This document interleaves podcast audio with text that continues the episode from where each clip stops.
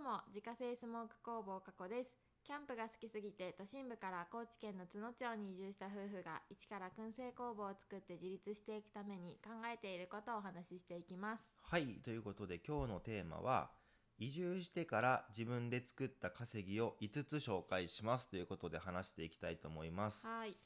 えっ、と、もう5つバッと紹介しますけれども、うんえっと、1つが、えっと、スモークナッツ、うん2つ目がカフェ、うん3つ目が四万十川源流店ウォークコーヒードリップ体験。うんで、え4つ目が燻製ビアカクテル作り体験。うんで、え5つ目がブログの広告収入。うんということで、まあ、ちょっとそれぞれ、あのー話していこうと思うんですけれども、うんまずスモークナッツ、うんまあ、これはあのーこっちに移住してくる前から、ね、もう燻製屋さんになるって言って、うんこっちに移住してきたから、まあ、これはもう今後のその収入の柱として、まあ、しっかり育てていきたいなっていうところではあるんだけども、うんまあ、あの燻製工房ができたら、まあ、もちろんラインナップとかも増やして、うんまあ、取引先とかも増やしていって、うんもう本当にちゃんとこれはもう事業としてもう一番やっていくいきたいうんものの一つなんだけど、うんまあ、スモークナッツはえっとあれだねこっちに来てから、いえっと、最初の1年目の、うんえっと、12月かこっちに移住してきたのが、えっと、5月だったから、うんそこから大体どれぐらい半年ぐらい半年ぐらい半年ぐらいにはもうスモークナッツを作って、まあ販売していたうんんうんうんっていう感じかな、その時も確か、えっとマルシェにあの出店しないかって声かけてもらった時に、うんやばい商品ないぞってなったけどとりあえず出ますって言って、うんやりますって言ってからちょっとあたふたあたふたね、うんうんうんして商品バタバタ作ったところあるんだけど、うんまあ、そこで、まあ、スモークナッツとか、まあ、燻製を使った、えっとまあ、料理だね、うんうんまあそれがもうカフェの,、えっとまあ、そのメニューの元になってたんだけど、うんっていうところで、まあ、スモークナッツをそこから売り始めて、うんで今1年スモークナッツ売り始めて1年経ったけど、うんえっと、1年間でだいたい月間300袋ぐらいはうんうん出るぐらいまでになってきたねそうだねだから今年はもうこれをまずその月間500 500袋うんっていうところまではまあ上げたいし、まあ、ここからね2年3年後にはもう月間1000袋以上とかうんうん出ていくようにはちょっとしていきたいなっていうところでございますうんで、え2つ目カフェなんだけどこれはねえっ、と去年一昨年じゃあ去年だな去年のうん2月頃かな、そうだねにそのたまたま、えっとまあ、地域の人たちと飲む機会があって、うまんあ、その温泉施設内で使われてなかったカフェスペースがあって、うんまあ、それを使ってなんかやってみないっていうふうにうん声かけてもらって、でその時も本当に何もあの決まってなかったんだけどメニューとかもそうだね「やります!」って言って、うんうん本当バカだね。うん ね本当にまずやりますって言っちゃうんだけど、うんやりますって言ってそこから、うん、とメニュー開発とかうんどうしようかとかってバタバタやって、えー始まったんだけど、うんえっとまあそれはでも結局半年間で終わったねそうだねもともと4月、まあ、2月にその声かけてもらって、うんもう4月に、えっと、その雑誌に掲載してもらえるってことだけが先に決まったから、うんまずそれに向けてオープンするっていうことで、うんうんうんもう超特急でねそうだねバタバタしてメニュー作って、うんいろいろ準備してってやったからもううん本当にもうあの時余裕なかったんだけそうど、だねうんで4月から始まろうと思ってオープン初日迎えたその翌日とかうに、んそのコロナの影響で営業自粛って形になってあーそうだねうんで、えっと7月から結局再開したのねうんうんで7月から、えっと12月の19日まで、うん去年のね、うんまで、まあ、半年間やらせてもらってそこでカフェは営業終了と。うんまあ、これはあの今年燻製工房を作っていくから、うんまあ、平日きゅあの地域おこし協力隊の仕事をしてるから、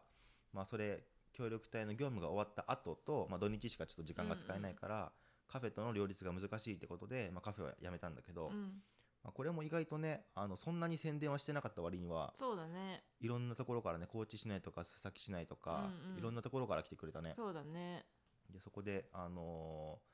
ーなんだろう仲良くなった人とかもいたしう、んうんねそうこだれねは本当にいい思い出だったね。うんやってよかったねね、うんまあ、次のねその工房ができた時のさ、うんその新しいその商品とかねうういろんなヒントも分かったしね、そうだねで、え3つ目なんですけども、えー、四万十川源流店ウォークコーヒードリップ体験っていうことなんですけど、うんもともと自分が、あのコーヒーがすごく好きで、うんうんまあ、自分で焙煎するぐらいコーヒーが好きなんだけど、うまんあ、そのコーヒー豆を持って、まあ、源流店に一人で上がって、うんで、まあ、そこで湧き出てるこの水を使ってねうんうん水を沸かせ、沸かして、まあ、それでそこでコーヒーを入れてうん飲むっていうのを一人でやったことがあったのよ、うんうんそしたらもうめちゃくちゃ気持ちいい幸せの時間で、うんあーこれ一人でこうやってボート飲むのもったいないなと思っていろんな人に経験してほしいと思って、まあ、体験プランとしてうんうんちゃんと作ってでやったんだけどこれも結構ねそうだね意外とね予約が入ってそれこそ日曜日しかやってなかったんだけど、うん意外と予約なんが入ってか毎週入ってたよね毎週入ってたね、うんまあ、それこそ本当にそのホットコーチっていうね、まあうん、コーチのローカル誌うんうんに掲載してもらってからは本当に毎月毎月じゃない毎週か、うん予約も入るようになったし、うんその1日で、え2組とか3うん組とかうんうんご案内させてもらうこともあったから、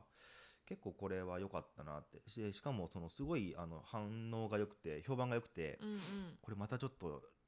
もう一回来ますとか、うんうんちょっと周りにもちょっとおすすめしておきますみたいなうんうん感じでこれはすごい評判が良かったので、まあ、多分これは当面続けていくかなというところですね。うんで4つ目、えー燻製ビアカクテル作り体験、まあ、これは自分がその燻製屋さんを始めていくのに、うんまあ、そもそもその燻製を、まあ、知ってくれてる人が多い方がいいなっていうのと、うんうん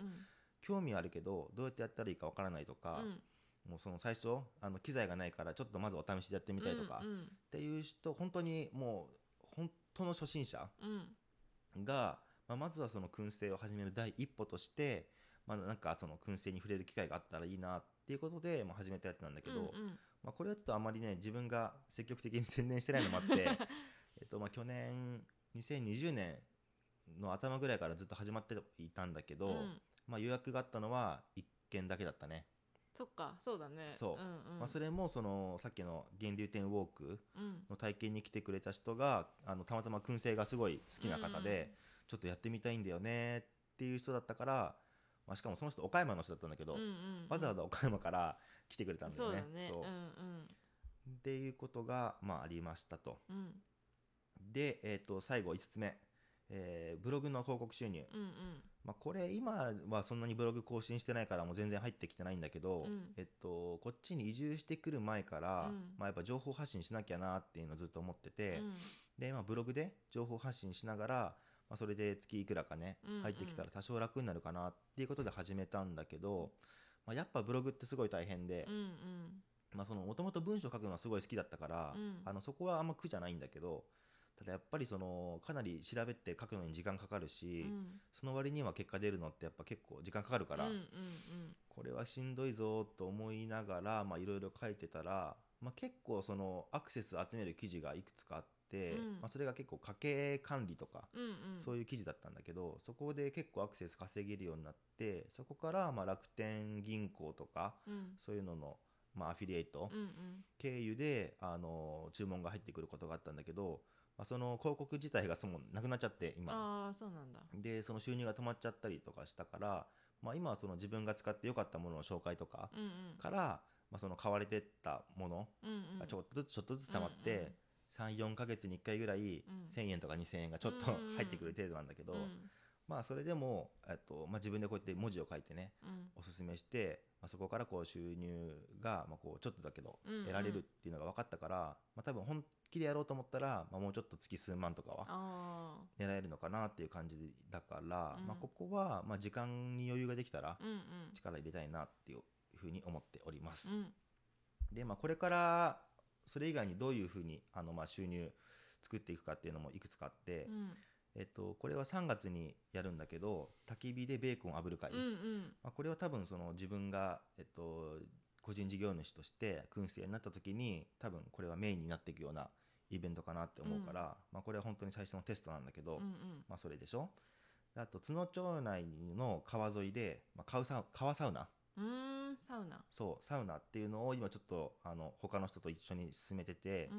まあ、その川サウナに入った後に、まあ、サウナ飯っうんていうところで、まあ、燻製商品をちょっと出したりとかうんうんっていうところでやろうかなって思ってるのとあとそのキャンプ場を作ったりとかね、うんうんまあ、こういうのもやっていきたいなというふうに思っております、うんまあ、その自分で稼ぐって意外とすぐできちゃって、うんまあ、何十万とかねそのいきなり稼ぐのは難しいけど、うんうんまあ、お小遣い程度だったら誰だってすぐにできると思うし、うんまあ、それの積み重ねで、まあ、生活に十分なお金って稼げると思うかうら、んまあ、本当にあのいろいろやって